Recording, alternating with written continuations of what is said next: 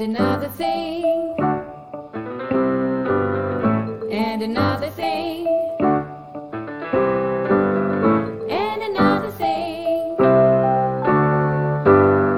and another thing. Welcome to another episode of And Another Thing, the podcast that continues to set the bar in the world of podcasts. My name is Jodie Jenkins. My name is Tony Clement. And Tony, I'm going to be honest right now. I'm not feeling great. Uh, I, battling I sickness, wondered whether you wanted to uh, mention that on the air. Tell tell Yeah. folks what you're going through. Battling- Yeah. battling sickness, and uh, it may lend itself for me to be a little bit more um, sarcastic than normal tonight. Oh no, So, not more I'm, sarcastic. I'm feeling I'm feeling edgy. Okay. And, uh, yeah, but no, I'm I'm bouncing back. Started on Wednesday night. Fever, headache, sore body. Sound like Those- anything you've heard of? That, sound- that sounds like something I know of. Yes, uh, I haven't had it myself, but uh, but I haven't. I'm not doing a test, so okay. I'm uh, I'm just gonna roll with the punches here. But, uh, But I I'm not feeling trying better to make-. I'm not that? trying to make light of it, but I'm not trying to make light of it. But your family's okay and they're doing great. Yeah. Oh yeah. Yeah. Kids are all fine. That's what. That's what. It's always so amazing. Again, I can't. I don't know if it is COVID because I haven't gotten a test. But you know, you would think that my kids, like I have three young kids, you think my wife, they would like nothing, like no symptoms or anything. So I don't know. You just never know. But uh, well, yeah. the, So the just good Lord wants to send you a lesson, I guess. I don't know. I don't think so. I just. uh Anyway, so I say all that to uh just warn you in advance of uh Okay. of my demeanor tonight, or I might just be so tired I might not even say anything for the next. you might, might not, not give a care. I get it. Okay. Yeah, exactly. So, anyway, each week this show is brought to you by the team at Municipal Solutions. John Mutton and the crew uh, have sponsored this program since day one. We wouldn't be on the air without them. Uh, so, we certainly are appreciative of their support. And, Tony, I know that uh, you can share a little bit more about what John does at uh, Municipal Solutions with his team. Yes, I'd be happy to because the Muttonator has been our presenting sponsor uh, really since near the beginning, and we want to thank him and the gang for that. Of course, the Municipal Solutions team uh, offer development services and project management for you. They offer development help with development approvals and permit expediting, planning services with municipalities, engineering services, architectural services. If you have a minor variance or a land severance issue, they're very good at that. And of course, they will help you with building permits. It's all available. Go to municipalsolutions.ca. And don't forget, you can find exclusive content, including episodes of our program and another thing that you cannot find anywhere else by becoming a subscriber to looneypolitics.com. Use the code podcast to get 50% off an annual subscription. That's looneypolitics.com. Okay, I'm excited for tonight's guest. And, you know, today, before we get to our guest, today I made the mistake of watching uh, all the coverage in Ottawa, but I made the mistake of watching the CBC.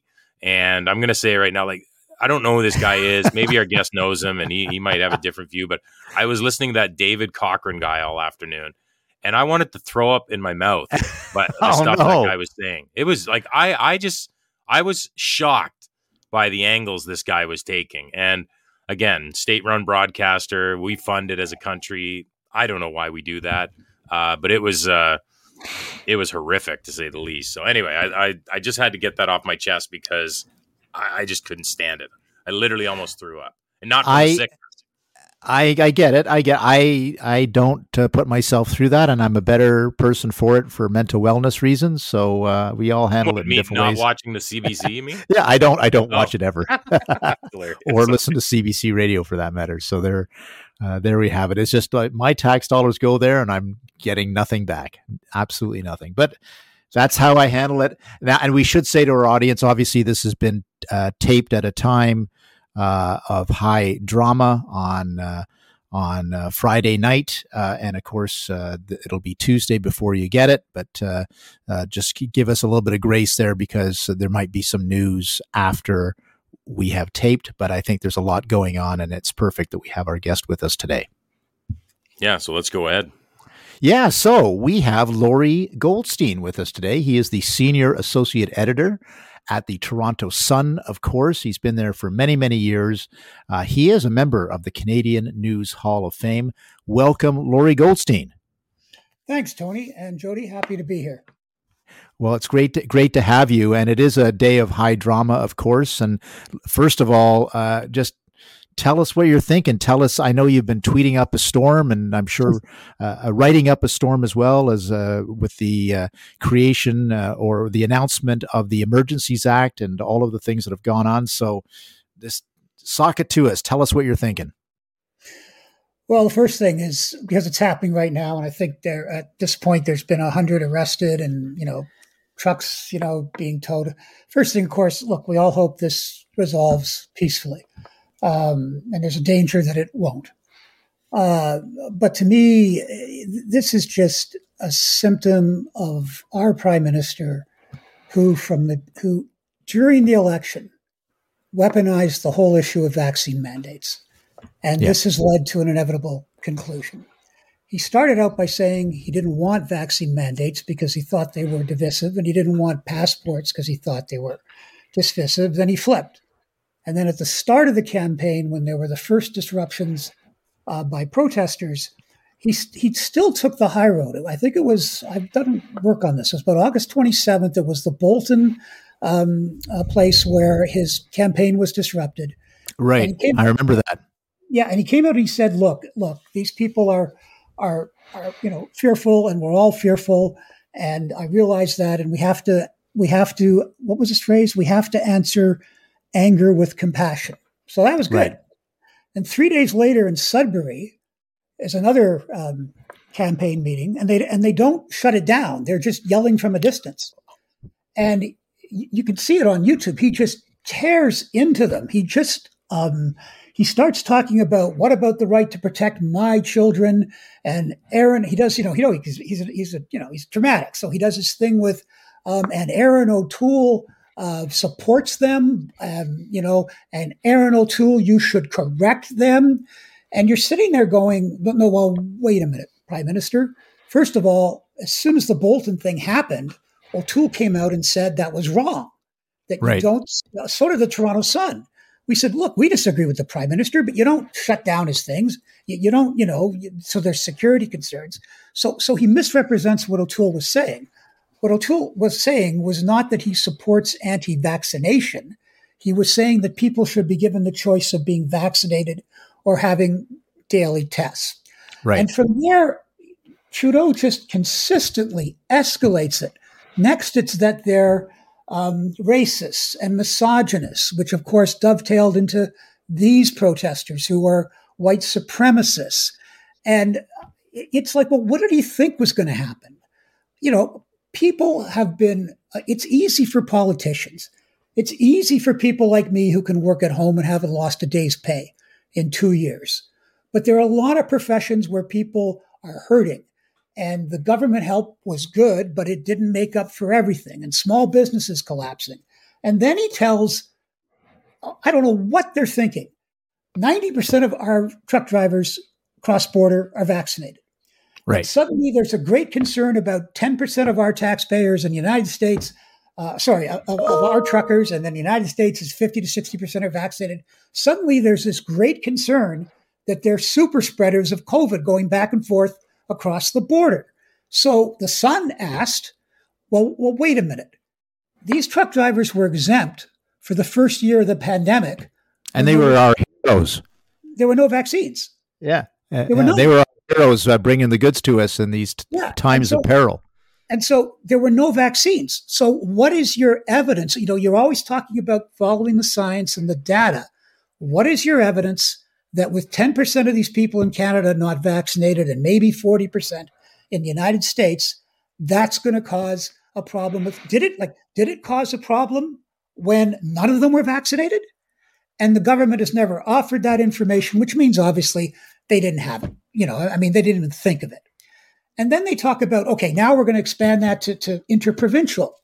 Um, and you just sit there and, and like look at the political capital that has been spent on this the disruption in Ottawa for three weeks, the yelling and screaming. Meanwhile, we have real issues to deal with, such as inflation, such as Putin may be about to invade Ukraine. And to me, this is always what it's like with Trudeau. By his own, I don't think it's incompetence. I think he does it deliberately, but by his own his desire for to to appeal to that small slice of voters that now vote liberal. Uh, you know, Yeah. the lowest number in Canadian history, um, lowest percentage of popular vote in history, uh, won the election. Um, his former Eminence Grise, um, Gerald Butts, brags after the election about their brilliance in carving up the country into little slices of support so they could extract the maximum number of seats from the minimum number of, um, of votes. They did very well. Uh, this was the lowest level of popular support for a, a government in history. For the second time, they lost the popular vote to the conservatives. And in the last vote, it's now the second lowest time, lowest support. So this is this is a politician that doesn't have moral stature with Canadians. Um, even when he's the when he when he's the prime minister, only one in four people say he's the best prime minister. Now there are other issues there about the opposition, but I guess all I'm saying is that I'm I'm disturbed by what's happened. Um, it will be over. I mean, like the you know the police will shut this thing down, Sure. and then we will have weeks and weeks of debate, and then there has to be a public inquiry. But I, I just think this whole trip was not necessary. Had the prime minister done his job of trying to bring Canadians together in a very tough time rather than drive them apart. Well, and this goes into the whole debate that should be happening, and uh, it, I, I suppose in wider society is happening. Although they canceled the debate today, Friday, in the House of Commons to accommodate the police action, but about the Emergencies Act and whether it was appropriate, whether this was some great threat to Canadian society that dictated that the Prime Minister should and could invoke the Emergencies Act.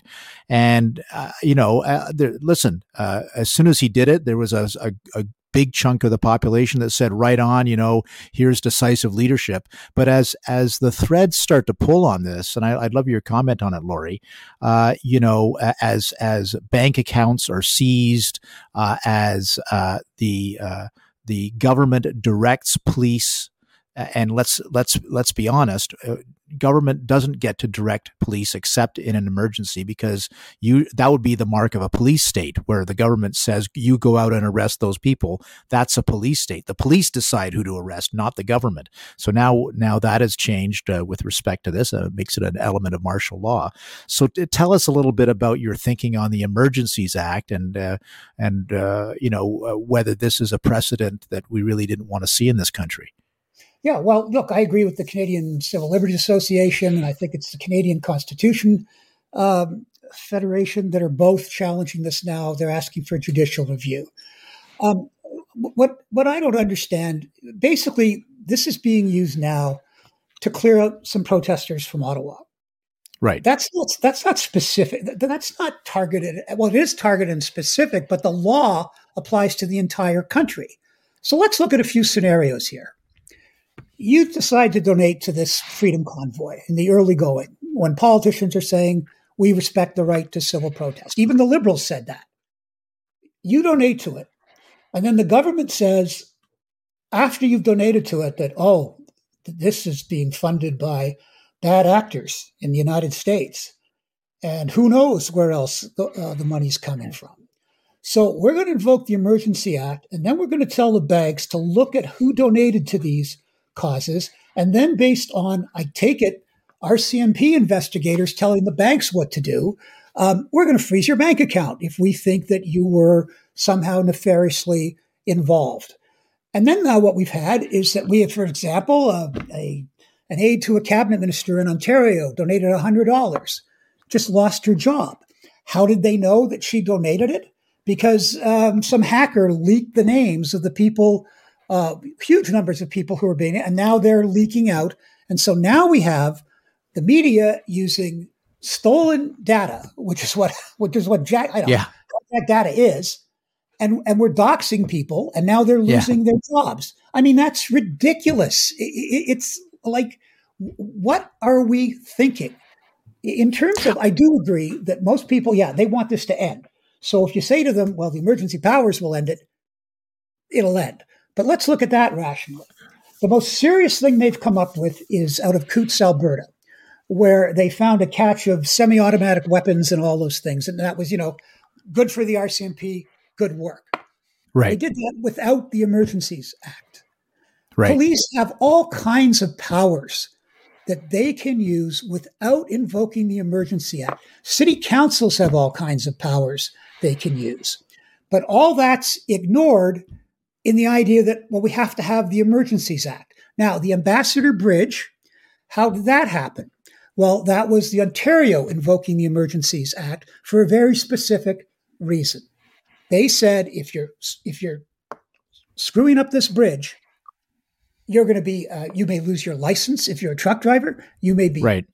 huge fines. So, okay, that's specific and it's targeted, right? We got to get this bridge open. It's three to four hundred million dollars of uh, trade every day. Um, uh, Ontario auto plants are having to shut down. Um, okay, that I get. That you know, okay, Ontario initiated it only for that area and only in the province of Ontario, and it worked. It worked.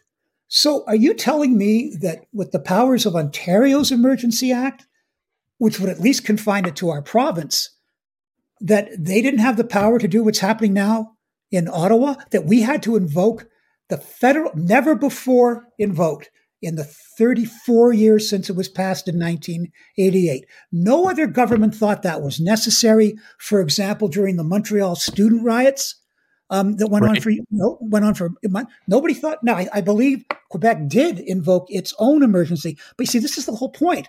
The, all all the groups that are going to challenge this are going to say it is not targeted and specific. The act applies to the entire country, huge parts of the country that are not involved in this at all. Um, and, and that's the, the danger. And of course, the other danger is once you use it, they're going to use it again. It's going to be Yeah. inevitable. Um, and uh, and to me, this is just. Um, I understood why his father, Pierre Trudeau, in like the Liberals are always that's Pierre Trudeau's one black mark that he invoked the War Measures Act, which is what the Emergency Measures Act uh, replaced. Right. At the time, I thought, wait a minute, you've got a British diplomat who's been kidnapped. You have a Quebec cabinet minister who's been kidnapped. We later found he's dead. The FLQ, the separatists, were blowing up mailboxes, and I believe a child had been killed. And Right. Quebec was asking the federal government to intervene. I thought Yeah. that was uh, yeah. Ro- Robert Bourassa, the premier. Yeah. yeah. I thought that was appropriate. Now, to be fair, the Premier of Ontario did support the implementation of the Emergencies Act, but other premiers didn't. Did And not. so now Right. they've had this thing imposed on them. And again, now you have provinces that supported it, provinces that didn't. I think this is going to be a major fissure in the history of Canada, and this is going to be a um, something we're going to look back on. And I think a lot of people who describe themselves as progressives are going to wonder a year or two from now. Okay, let's get this straight. You voted a quarter of you in surveys said you wanted people who weren't vaccinated to be jailed. You wanted them to be uh, special tax imposed on them. You know, that was uh, Francois Legault in Quebec, his flyer, and then, and then he just cut it out. Um, well, who are these vac- unvaccinated people? There have been studies of that. They tend to be people who are members of racial minority groups. Statistics Canada said two of the main groups were Metis and Black Canadians, who, guess what, have very good historical reasons to be suspicious of government, saying they're going to come in and make everything okay. We also know that there was a huge contingent of people who are not, you know, not radicals. You know, some of these people in this Ottawa protest, yeah, they're bad actors. We all get that. But but the vaccine hesitant were not all those people. They were people who, I, mean, for heaven's sakes, Abacus Data, Abacus Data, hardly an anti-Trudeau uh, pollster, said that that millions of them, they're not crazy. They don't believe in a conspiracy theory. They, they don't like to put anything in their body that, that is not natural. Um, they're afraid of needles. Um, and, and they may have other reasons why they. And so we took those people and we who had done nothing wrong, who had committed no crime, um, who were supported by the prime minister initially in saying, "No, you don't have to get vaccinated because we don't do that." He said that specifically. He said, "We're not a country that you know." And so we took those people, we ostracized them, we used them as punching bags, we confused them with people who are bad actors, who are a very small minority um, of that group. And not all the people in Ottawa were bad actors. You could see that. And Sure. so, and so, so great. You know, well done, well done. We, we Well, and, and there's a couple of a couple of uh, strains on this, but uh, I, I'd love to get your comment about. Uh, we'll move off Trudeau, I promise, but uh, I, I thought it was pretty reprehensible in question period last Wednesday when uh, Melissa Lantsman, uh, the MP for Thornhill, asked him about, uh, you know, his position on uh, the emergency and and uh, restrictions, and uh, he immediately threw back at her, basically insinuating that she was a supporter of the swastika and she's a Jewish MP. And uh, so th- this is this is the level of debate in our country, right? It's it's pretty reprehensible. you know, it's called Godwin's law. You know, the first person who mentions Hitler loses the debate. yeah, her, um, yeah, exactly. Her question was, it was similar to the now. You, you look, it was a she's smart, and it was a political question. You know, she was she was drawing on things that I've referred to. Well, you know, initially you said all these things about it's important to recognize dissent and it's important that we not um, you know go overboard in these things and then she quotes the stuff that he's been saying lately about you know everybody's a, who disagrees with me is a racist yada yada yada and she said what changed when did you change your views and then she stands up and goes he didn't say about her he said you conservatives can basically stand with the swastika and the confederate uh, uh, flag and, you know, so the editorial we wrote said, well, wait a minute. She's essentially saying what the Canadian Civil Liberties Association is saying in its brief asking for a judicial review. The Canadian Constitution Federation says that you've, you've done this for political reasons. You didn't need this act. You've done it for political reasons. So are they friends of the swastika? Um, it, it was such an absurd thing for him to say and then not to apologize. I mean, even the speaker, who's a liberal, Yeah, said, Yeah. said to Parliament, look, everybody, and he included the Prime Minister, let's not use that kind of language. In other words, could we just try for a minimum of decency here? And more telling to me is okay, you, you say that and you shouldn't have said it, and you know you shouldn't have said it. And she asks for an apology, and B'nai Brith says to the Prime Minister, look, we we are the people who are really opposed to swastikas. But your implication that this Jewish MP descended from Holocaust survivors, your suggestion that she somehow supports, forget the swastika, she supports Nazism, she supports Hitler, she supports the perpetrators of the Holocaust. Um, to say that and then not to apologize, not to have the grace to get up and say, look, we all got a little excited here. I disagree with everything, the way you, you know, you phrased the question to me, but I apologize. I should not have said that. But, but that's, this is a weak person. You know, it's Yeah. strong people who can apologize. It's strong people who realize when they're wrong and they say, hey, I was wrong. Um, weak people don't. People who are full of pride and not a good sense of self, no, because they couldn't have made a mistake. It had to be everybody else who made a mistake. And we've seen this It's- with our prime minister over and over. Yeah, no, it's very strange. He's got he's got. Look, we all have character flaws. I'm uh, I, I, I Tell me about it. count myself in that in that category for sure. Um, but we're, we're certainly seeing some of his character flaws in uh, in uh, flashing lights here, and uh, that was certainly a day where he did not distinguish himself.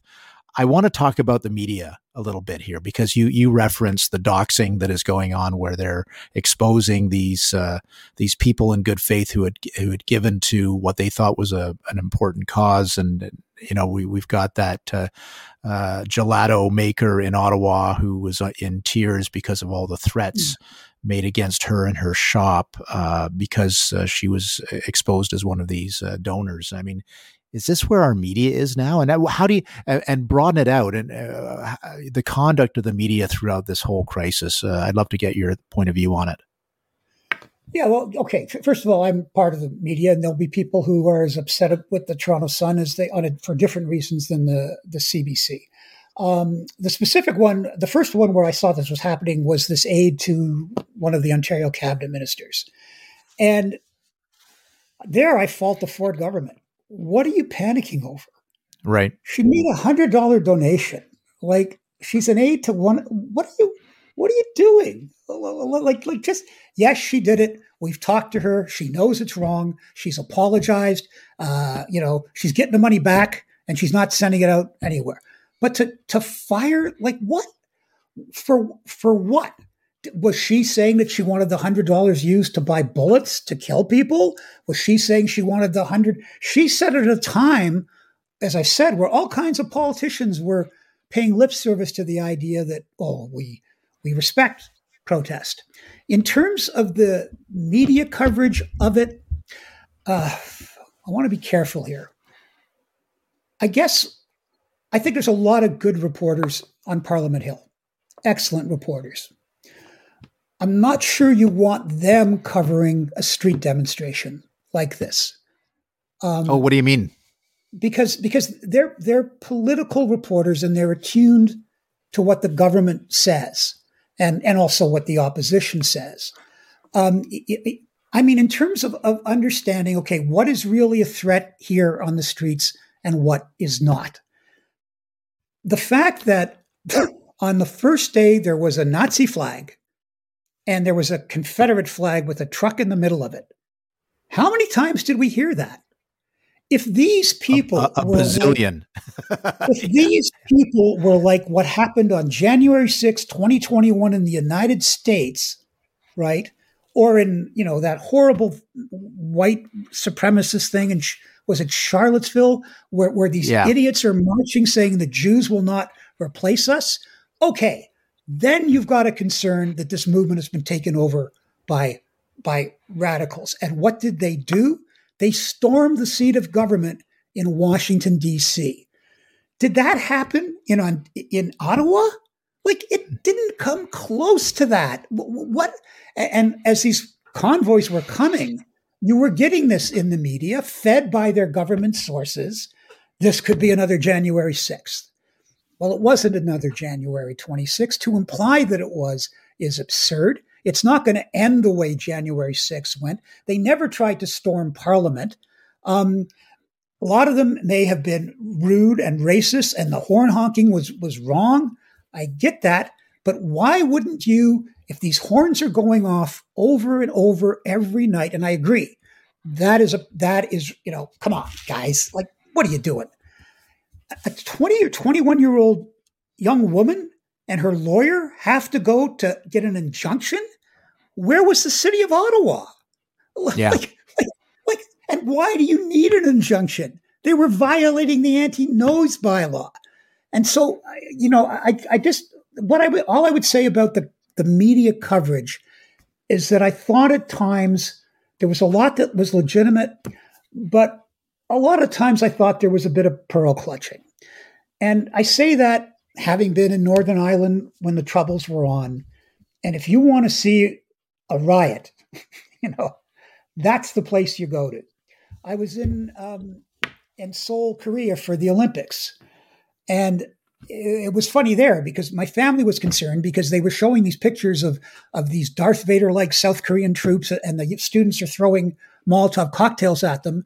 And I'm telling my family, yeah, but that's 20, 20 miles away from the main site. In fact, what the demonstrators have agreed is that they're they're going to um, protest the way they do, but they're not going to disrupt the games. And hmm. and compared to my compared to my like, I'll give you an example. The person I would have wanted there to cover something like this would have been the late Christie Blatchford. Yeah, she, that would be great. That great, great idea. She's been all over the world. She knows, right. you know, she has perspective about these things. I see and what you're also, saying now. Yeah. And they're also good street reporters. They're also good good crime reporters in every country or in every every province in every paper, right? Who who have experience with these things and can at least put it in perspective. That doesn't mean that there shouldn't have been concern about what was going on in Ottawa. Of course, there should have been. Um, uh, you know, the, the, police are laying charges, but, you know, look at the charges. They're not espionage. They're they're they're mischief. They're, mischief. Um, yeah. You know, they're they're municipal bylaw infractions. So how that trumps up into, you know, this could be January 6th or or even it is January 6th. I didn't understand from the beginning. I just I just was watching it going, really? Did you not see what happened on January 6th? Did you see anybody from th- those demonstrations trying to storm Parliament, trying to chase down people in the Senate chamber or Parliament? Like, like, what are you? What are you watching? What are you watching? Uh, Jodie Jenkins, are you still with us? Yeah, I'm feeling better. I was able to eat a sub there. There. I was Oh, enjoying yeah, you ate a sub. Yeah, while I was enjoying the conversation. Hey, Lorrie, um, a little bit of a tongue in cheek question here, but this is one that we haven't asked in a while. We used to ask it uh, to some of our guests when we started the podcast uh, a couple years ago. But Dan Albas, who you know is, a, is an MP at West, and uh, you may or may not know this, but he is uh, very proficient in the world of mixed martial arts, MMA. And we asked him like who he would like to roundhouse kick in Parliament. And I believe, well, who what was it? Who was it? Ralph Goodale? it that was who Ralph said? Goodale. Yeah, Yeah, Ralph that's Goodale. right. So if you feel comfortable, you don't have to answer the question, but is there anyone in the media world that you'd like to roundhouse kick if you could? No, um, there's no particular individual. Um, but, but and look, we all have faults. The, Sun, you know, for, for us to stand here as the purveyors of perfect journalism would be absurd. Um, uh, but but but but I just um, I don't like to pound, uh, but but you know I do agree that that watching watching the CBC's coverage sometimes I'm like, okay, could you not find anyone who sounded rational to talk about to talk Well, that's about one of the critiques. Yeah, you're right. talk about why these things well, well you know how it is that they have a university professor doing the gun control law right Yeah. Yeah. and then they have and then they have some person who is very sincere but is not articulate in that way to discuss well why we think it's an infringement on rights so so it, it would it would just be that it, it, it's did could you find no one who might have talked about how did we get to this point? How do we get to the point? Uh, that was my fascination with trump always. Same thing just pounding and pounding and pounding on trump. And nobody really seriously going how did we get to this point? Why are we so divided? Um, yeah, and so and you know, I, I I think of people like Matt Taibbi. I'm a I'm a huge uh, fanboy for Matt Taibbi, and here's a guy from the progressive side of politics who is a journalist who actually did ask those questions, Lorrie, about uh, Trump and and the kind of people that were attracted to Trump and why they existed because they were being ignored by both parties in Washington. You know, Yep. and like i And remember it's the same situation here. Well, when I was writing about about more of the, vac- the vaccine, anti-vaccine stuff, and I remember doing a column saying that um, both Ford and Trudeau knows they know it was wrong to do what they're doing, mm-hmm. where they're where they're you know pounding on, and and I mean the, the emails I got from people who were like heartbroken, like their their family would not see them. And they Right. you know and, and they and they said like i i said I, I would i would take a i would take a test before i came. I would you know and and just these people were not radicals. They were heartbroken. And and to to you know to pound on those people seriously like like like yeah yeah yeah they're anti-vaxxers they're crazy. Granted but that wasn't this wouldn't have become such a big issue if it was only that. And then the other point there was could somebody mention that we're at what is it 90% almost 90% you know good Oh, yeah. for canadians right? But the point being we're among the highest vaccinated in the world so there is not some particular movement in canada that is a great threat to the vast majority of people in other words you're not going to get more than 90% you're just not show me a country where they got it that isn't a dictatorship right Yeah. Right. so, so the Right. idea that there was something extraordinary about the unvaccinated people in Canada as opposed to anywhere else in the world, it was it was absurd. And to me, all of that was lost. It was it was you could see it in the polls. Um, you could you could see it like they're bad, they're they're evil. Uh, we should tax them. We should uh, jail them. We should fine them. Um, amongst people who call themselves progressive, I, I I don't understand. Well, that that's my last question because uh, you know this is this is the curious thing. I, I, guess I'm showing my age, but I'm old enough to remember when progressives and liberals were the most vociferous defenders of civil liberties.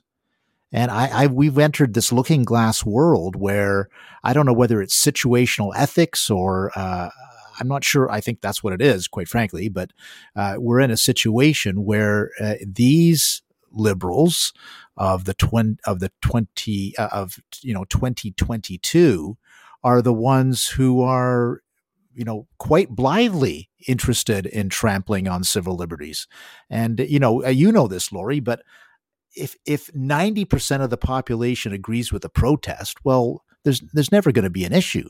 But you know, our civil liberties laws are in place to protect the minority who may be despised by a good chunk of the population uh, and still want to protest. That's that's what our laws should be protecting. Yeah, I, am mindful of um, Alan Borovoy, who's passed away now, was the uh, great, great mind, great mind. And I remember I was at, at, a talk that he gave once, and he made he's, he, he was right on this issue. He said you can start with the best intentions to protect everybody and to protect minorities by restricting rights.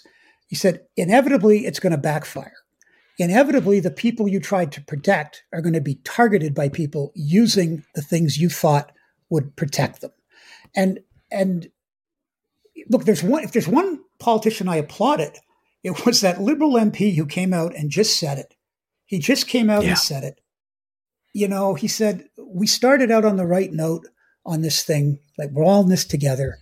And then we used it as a wedge issue, and he meant his leader, Trudeau we used it as a wedge issue. And I was very like that to me was political courage. You know, that's the courage of a Jane Philpott or uh, of a, a Jody Wilson Raybould. So of course they're no longer in politics because there's no place in, in, politics for people like that. Um, and and yeah, it, it's it's that I think I think it's exactly how it's situational exits. If I agree with the cause, then I don't care what wrong is done as long as it backs my cause right? Right. So, yeah. And look at this prime minister. What did he do after the residential school? They found these um, unmarked graves, and they were unmarked graves. That's what indigenous leaders called them, not mass graves, which is an entirely different thing.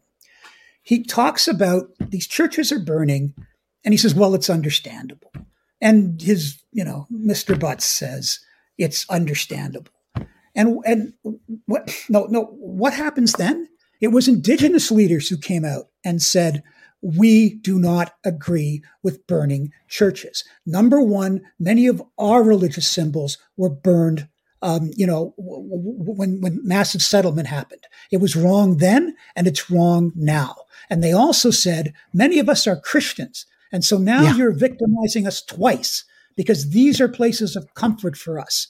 And and so to me, it, it's like there you have the the community that has been hurt, and not just over that, but over centuries of abuse.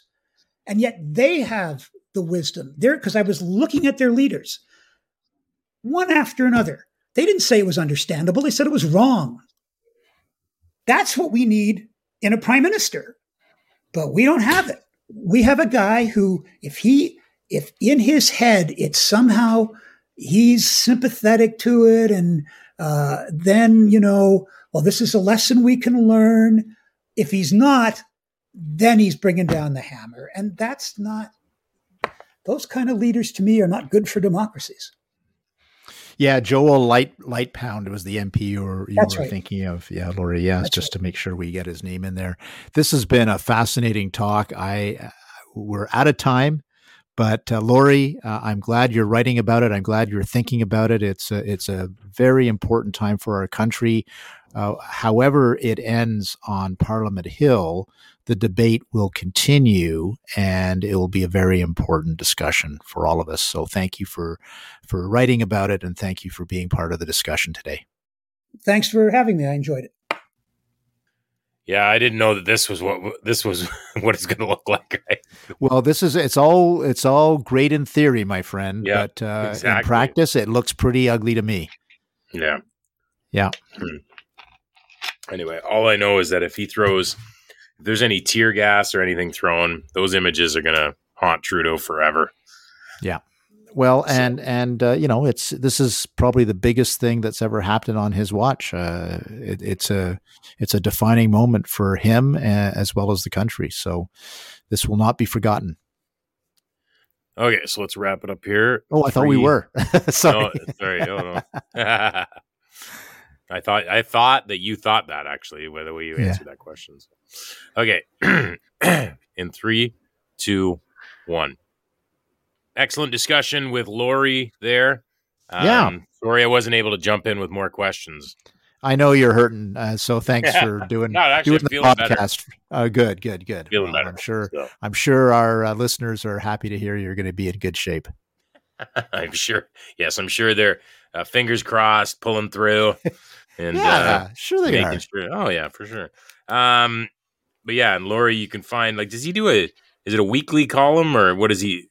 I'm trying to think like where where you can see him all the time in the sun. But yeah, yeah. I, Weekly, I'm sure daily? it's at least, yeah. And I forgot to mention, of course, we've had his uh, colleagues, uh, Warren Kinsella and Brian Lilley, on our program as well.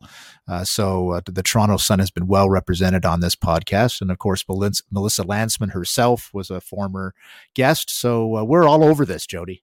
everybody that's at the heart of this thing, except for Trudeau, uh, is like been on our show. Like even today, I saw lots of tweets from people asking, "Where's Pierre Poilievre?" and all this. Yeah, yeah, So yeah. kind of Exactly. trying to nail him and stuff. So hey, if you want to make news, you get on this program. That's how it works. get on this program. We're still kicking after all these years. All right. Once again, thanks to John Mutton and the team at Municipal Solutions, proudly sponsoring our show each week as well. Uh, loonipolitics.com. You can become a annual subscriber by using the code podcast to get 50% off your subscription. And you will have access to exclusive content that you cannot get anywhere else. And because I know you'd say it if I didn't, Tony, zekeagency.com. Get yourself some merch and uh, you'll be a better person for it. I'm going to order my coffee mugs very soon. That's what they all say. I am. I'm just kidding. All right. We will do this again in seven days. Enjoy the rest of your week. You too.